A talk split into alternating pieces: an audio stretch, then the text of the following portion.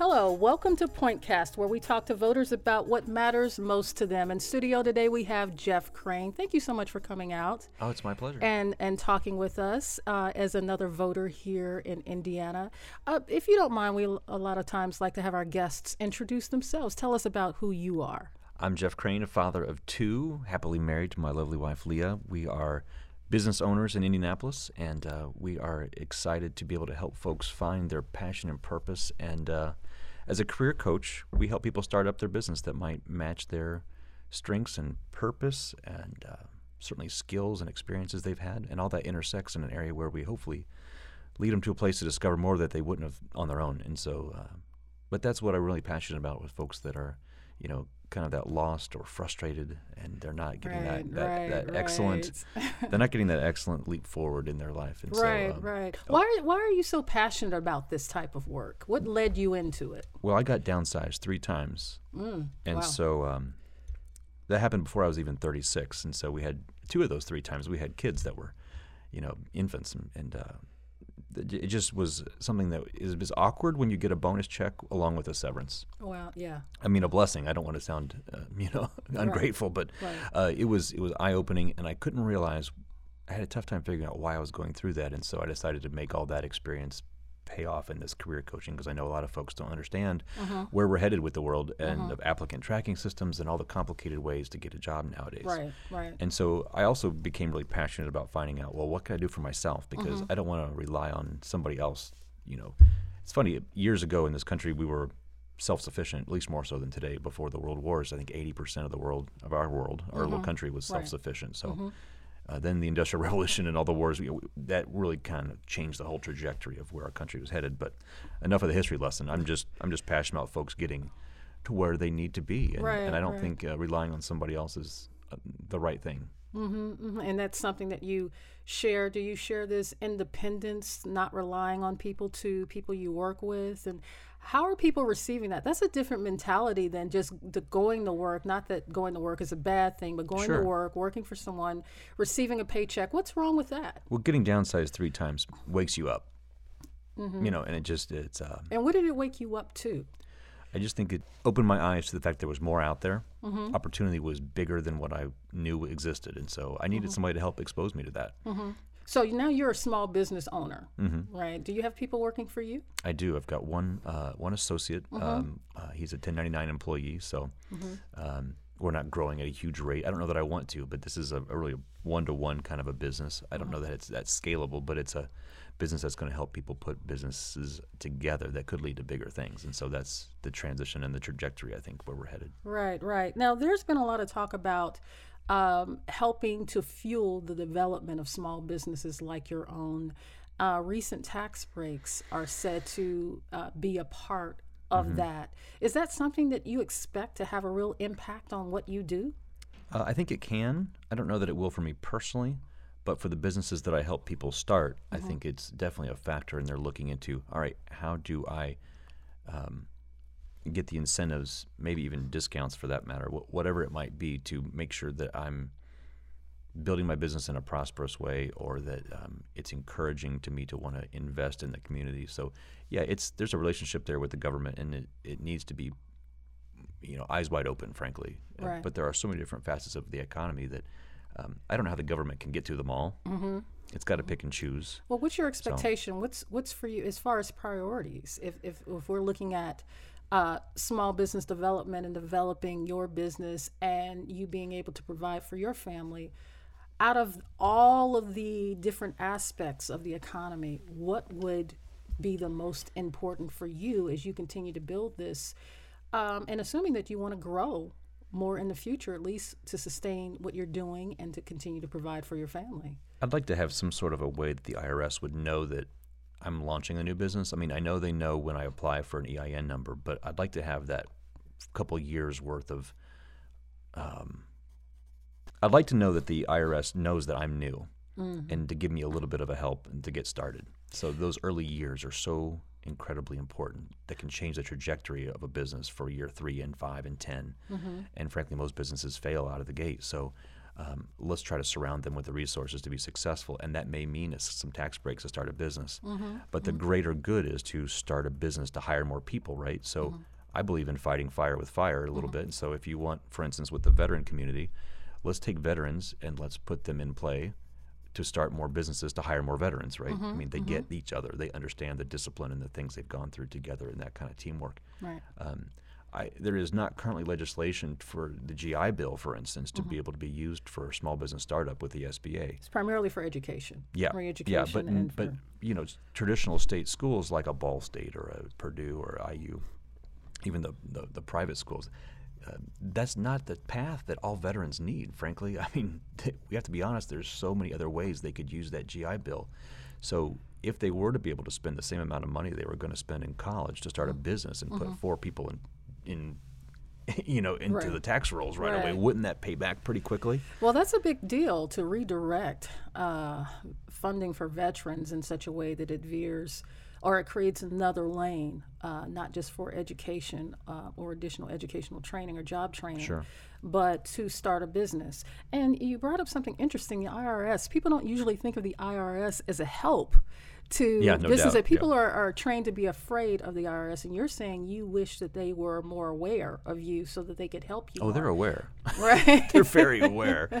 Uh, what sort of help have they provided to you, and what sort of help would you like for them to provide? Well, I'd say that their scope of their work is to collect, right? They're the they're the collection agency of the government, right? But there should be some sort of in tandem to work with the folks that are the same government is guaranteeing an SBA loan, right? So Mm-hmm. right. why is this left hand not talking to the right hand to make sure that these people that we're backing up with government bonds or whatever it might be, Right. you know, why aren't we making sure that they're successful? And the IRS should be in the conversation. Mm-hmm, You know, so that's a gap right, in my opinion. And right. back to the veteran topic, um, it may not have to be GI Bill funds. I Mm-hmm. mean, it could be you know creatively done. Right. but- there are a lot of different pockets of funding for veterans. Let's yeah, yeah, that on and the table. and there's and and I work with a lot of franchises, so franchising is in love with veterans. Mm-hmm. But I don't want to go down that road too far right now. But why aren't we using these HUBZone grants, these these other tax credits and things to put with that GI Bill money? Mm-hmm. And that that requires people to hire people, and so you have to have a proven business concept which goes full circle with these franchises which by the way the SBA guarantees right. lenders right. Mm-hmm. have, have lined up for it, mm-hmm. but but I'm having trouble finding the, the way to get all that together to help match make them together. So,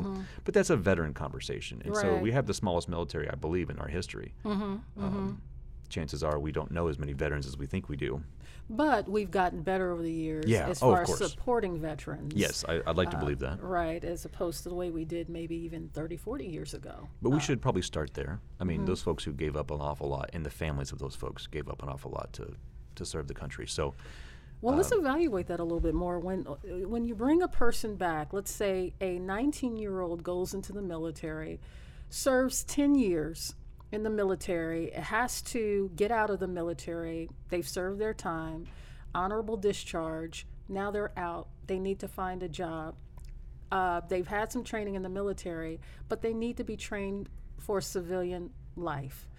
Um, and if there were funding available for that person who only got their training through the military, not to say that that's not good or adequate training, would that really uh, be an option? I mean, it, it sounds as though money alone would uh, not necessarily be in the recipe for success. Wouldn't there be some other things that need to be built in there? it feels like certifications would be a great thing. You Mm-hmm. know, certain things, you know, industries need certifications that aren't military grade, you know, that they need to right. be talking the language of the companies. So that's a transition assistance program, right? To make sure they're talking about their skills, translating military vocabulary into civilian vocabulary. Mm-hmm, And that can be a common common issue and i've actually got a glossary of, of words of you know a lot of abbreviations are in the military right so we translate those abbreviations into civilian language Right, right. um, but that's just one thing along the path. Um, If you're going to spend money on veterans, whether it's the GI Bill to go back to school, which was the idea, right, to get them trained up,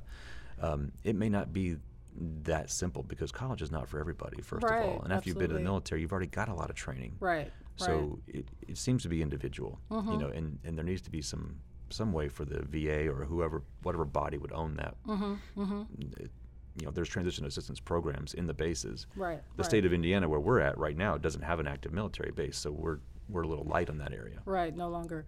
but those ones who do have, it's it's it's there, uh, but you got to go look for it. Yeah, absolutely, absolutely. I want to go back to a little p- bit of your story earlier. You were talking about being downsized, and a lot of people are not as fortunate as you are to have found your lane and to be able to grow your business and to just really find something that speaks to you. Um, and some of these people find themselves to be uh, not only out of a job, out of a home, living on the streets. Here in Indiana, we have a growing homeless community um, that is becoming more and more visible to to a lot of people, and some of those people are even veterans. Um, what do you say to that? How does that speak to you, or have you noticed that? I have noticed it. Well, uh, in Indianapolis downtown, they're changing the real estate up. So, right, the homeless camps are being moved on because of industry coming or redevelopment, I guess. Um, but I guess it breaks my heart anytime somebody doesn't have a place to live. Uh, You know, veterans, children, those folks that are needing care. I mean, I'd like to go back and research, and I've never done this, but we, we had state institutions to help folks that were mentally ill. And so I think I'm really grateful for the mental illness awareness that's happening because Right, a, right. a lot of that leads to some of that, you know, homeless population. And so I think there's not enough research. Maybe there is on the homelessness. I mean, I'm not the expert in that, so I don't want to speak out of turn. No, of course not. well, the HUD has recently, as of I believe today, announced that they've given an $18 billion grant to the state of Indiana. But much of that money is going to uh, organizations that serve the homeless. Uh, those dollars may or may not be about getting them out of homelessness. Uh, or getting them to uh, a level of empowerment the way that you were speaking about earlier. So, what I'm really trying to do is examine the gap. Yeah. Right. So, There are some great organizations in town that are breaking the cycle of poverty, and, and, and you, you've got to be intentional about that. Are we just are we in crisis mode in helping them out, or are we actually, once we build a relationship, are we with them and we're helping the immediate need and the, the firestorm is put out, their immediate crisis is over. Can we get them to the place that will lead them to a path of you know sustainability? have you ever worked with anyone who uh, is homeless? hmm I have. Right. How? What was that experience like for you? It was difficult um, finding a time to meet, finding ways to communicate. Um, you know, when folks sleep in their car, that becomes their house. It's just challenging. You know, and then um, I try to treat people the way I would want to be treated. And if you don't know anybody who's homeless, you, you everybody needs some to know somebody that that's going through that. In fact, there's a great poverty simulation game at certain churches or organizations have. That's a neat thing. So if you just Google poverty simulation, you know, I think that's a pretty neat way to start trying to be more sensitive as to how people are living uh, with that, you know, Right, curse. But right, you know, right. I, I call it a curse because it's it's hard to break that cycle. Were you able to uh, make inroads with that person and help them to overcome their situation? Yeah, there was. Yeah, I don't know that they're homeless now. They've they've taken our coaching and they've kind of moved on. Um, but they had some friendship, and we were encouraging how to them to get those friends back. And they many have burned bridges, and so we were trying to help them restore some of those relationships and get the help they needed. A lot of it was medical and psych- psychological attention, you know. And so uh, getting those medicines correctly, getting that stuff figured out, and then they start so to get their feet underneath much them. bigger than just finding your career, finding your passion. Yeah, And right. when you say we, who's this we that you're referring to that's working with? Okay, folks? so I'm, I'm a volunteer with a group called Passport to Employment. It's a very exciting group, uh, been around about 10 years, and there's a lot of resources there. But in general, anybody can go to the well, so to speak, and mm-hmm. pick up your phone and call 211. Mm-hmm. You know, mm-hmm. there's those folks are trained to understand where the social services are and how to help you get exactly what you're looking for. Um, and you may not even be able to know what to ask or know the questions you should be asking. Right, And right, so definitely right. knowing who to ask. So Right, call right. 211, you know, if you really want to. Those resources are available. And speaking to resources, do you think our, our local community, our local government is doing enough to assist people in trying to move from homelessness to a position of being empowered, whether they're working for themselves or others? It's hard to say. I've not studied it enough to give that an answer. what does your gut tell you? Well, my gut tells me that the private sector is doing it better than the government is. Mm-hmm. Um, I don't have anything to validate that, but I Right. but I do know that there are organizations that I personally give money to that I feel like are you know That are doing it better. really doing a great job that are a good model.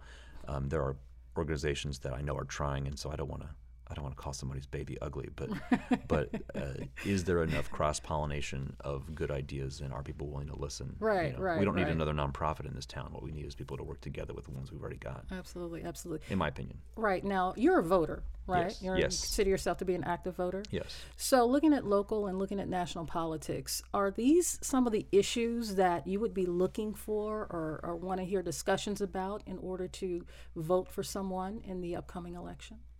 Well, yeah, that and it, and it goes back, I think, to human rights, and, and I think the government's there to give rights, you know, and to make sure people are protected. Um, that gets real sticky on how people word that and some ideologies there, but but uh, Some people are feeling really divided right now, and some people are feeling like we're on the right track. Where do you land? oh, I, I don't think we're on the right track yet. Um, I think there's some great things happening at the local and state level. Uh, I try to pay attention to that first because I know I can make a difference there. Right. It feels like the national stuff is out of touch to me. Why does it feel like it's out of touch? Well, I know we have access and we can call senators and legislators and things, Mm-hmm. but um, I know that if I want to make a difference that affects my life every day, there's people that are local in office, you know, like my state senator lives up the street from me, so I, I know his Mm-hmm. So you can go knock on the door. I can. I see him out. I won't, I, but I would. I'd be more professional than that probably. But yes, let's hope. Let's not encourage but everybody that. should know. I mean, just start with learning who is your representative. Right, You right, know, and that right. goes for your city, it goes for your county, and it goes for your state too. And that also causes people, though, to only vote locally or nationally or vice versa. Do you vote in both? I do. You do? I do. Okay. I often find my, myself uninformed when I get to the poll. so how do- how do I you don't inform yourself? well, and I'm still looking for that answer. All right, all right, all right. There are a lot of, like you said, a lot of issues out there, and, and where we like to start is really where you are in your own house. A lot of times, national politics or politics in general starts from the outside, and they like mm-hmm. to think they work their way in. But I'm finding that voters, their issues start from the inside, and they're working their way out, trying to understand the world around them and how those issues are going to impact what they're trying to protect. Um, so let's go back to N. You say you have two younger children. How old are your children? They're nine and eleven. So education is something that is important to you at this point. Absolutely, it is. Or do you um, send your children to public schools or I do. private schools? I do. Okay, so you're a supporter of public schools. I am. Right. So are you finding that experience to be a good one for them? A lot of public schools are failing. Well, we are finding it a great experience. Um, there's a lot of options in the city. Mm-hmm. Lots of options, and so we did our due diligence to check out what the options were. And a lot of folks don't give the city schools a chance. They're moving to the suburbs, and um, but if you look under the covers a little bit, there's some great, amazing options and stories that um, need to be told, and they don't get told because it's easier to spread negative news than it is. What are some know, of the great right exactly? What are some of the greatest benefits you think that your children receive from going to a public school in the inner city? Because you're basically almost downtown, right? Midtown, yeah, Midtown. yeah. So you're in Midtown. Your kids are there. They their uh, their friendships are there. Mm-hmm. What are some of the benefits that you think that they're getting from public schools that they probably couldn't get if they went to private schools or more exclusive community schools? Well, one to commute. I mean, we live a mile and a half from the school, so Right. lifestyle. You know, that's important. right. Um, they're exposed to new things and new people. Um, uh, multicultures. I mean, my son has, I think, three or four nationalities of kids represented in his class, and Wow. Mm-hmm. that's really exciting.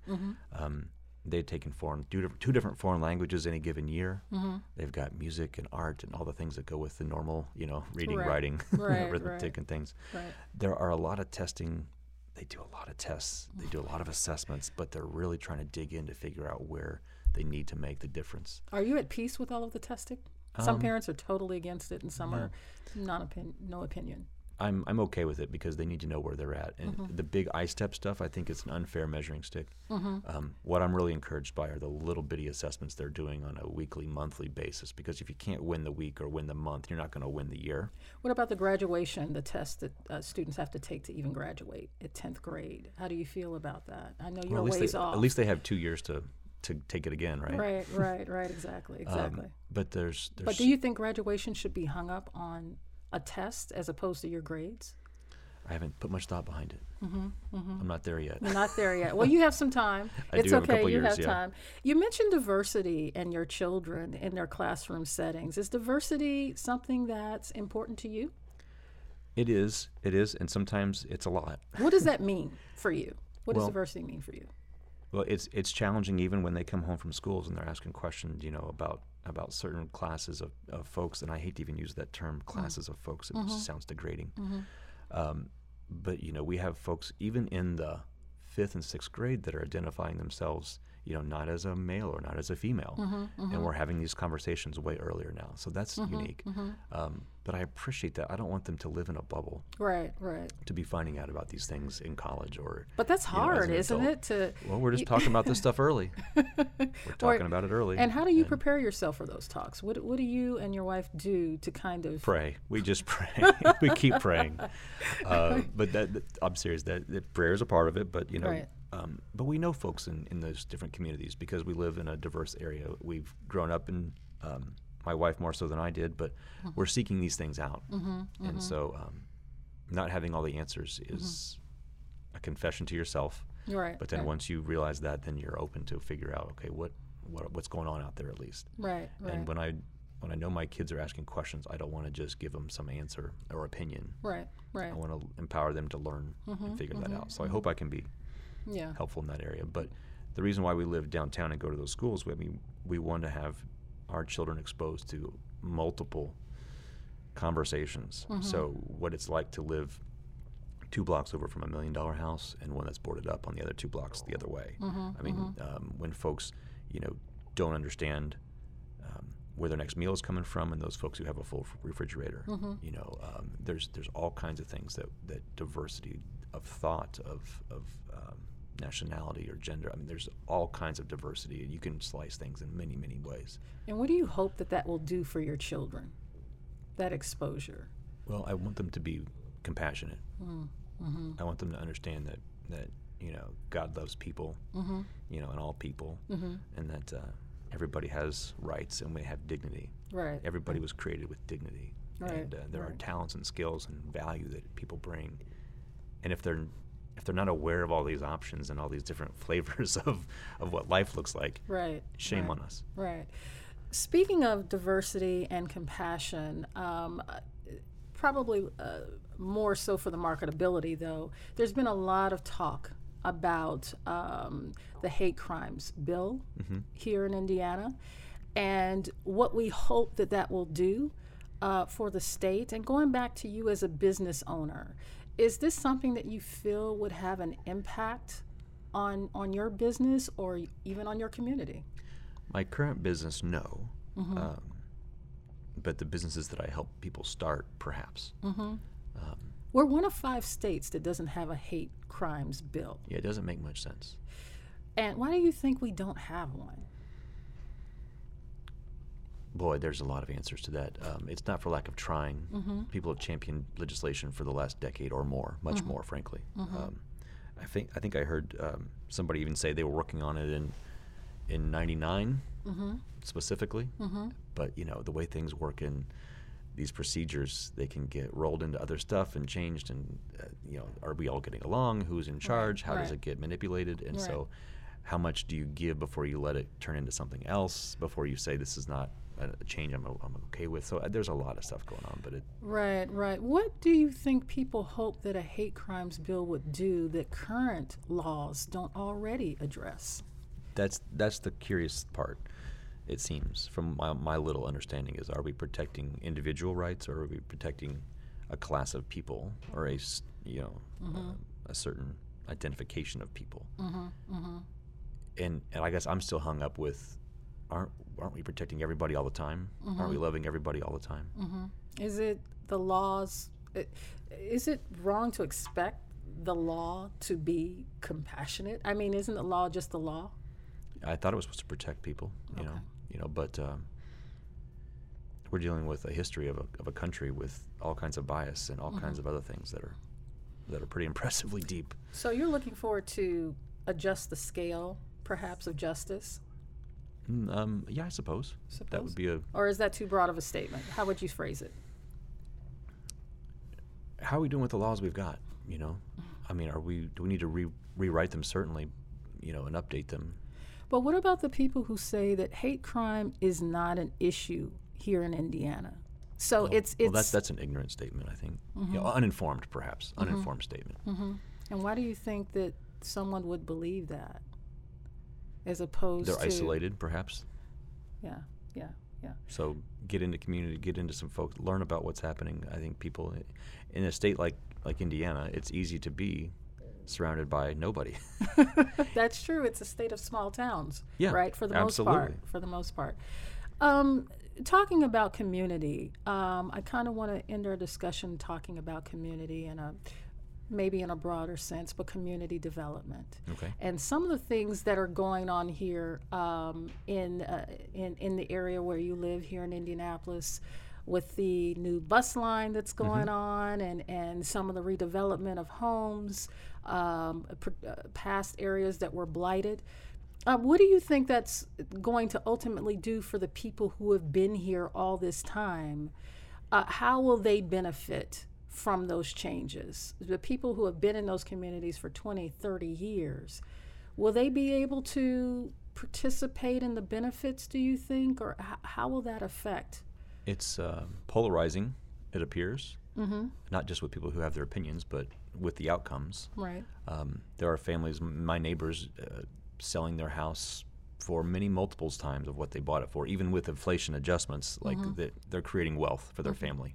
Right. And, and um, when they pass that on, either as a home, it'll keep growing, or wh- whether it's uh, something that they're cashing out and moving on to something, you know, whether retire or have to have senior care. Right. Uh, so I see that as a as a great thing, you know, and, and a reward almost for sticking with it and staying Right. in the neighborhood and protecting the, the community. right. Um, uh, are there people being marginalized? I, I know it happens. Mm-hmm. I know it happens. And uh, but when you take an empty lot and you're bringing life back to it, or you're bringing a home that's boarded up and you're bringing life back to it, Mm-hmm. or you're putting a bus line through the center line of town that people can get access to a job, Mm-hmm. uh, some sort of hopefully a living wage, which is another podcast, I'm sure. Mm-hmm. But um, how is that a bad thing? Mm-hmm. That's a good question. And maybe that's a question we'll have to pick up on next time. Um, Jeff, I really like to thank you for coming out and talking with us and sharing what matters to you as a voter. Uh, one last question, if you don't mind me asking, is uh, you prepare to vote in the unco- upcoming election. Um, is there anyone out there, as far as candidates or the, the present president, uh, that you feel comfortable supporting and you can speak to the person or the issues? Boy, I don't. I just hope that they're open minded and they're doing their job to listen. Okay. You know, that's important. And we'll see you in the primaries if I vote offensively or defensively. There's a strategy there. There's a strategy there, and that probably is a new show. Thank you so much again for coming and spending You time bet. with us. And Thank you thank for you, all for listening to Pointcast. Uh, stay tuned with us as we have more discussions with voters in the future, and hopefully, we'll be talking to you soon. Thank you so much.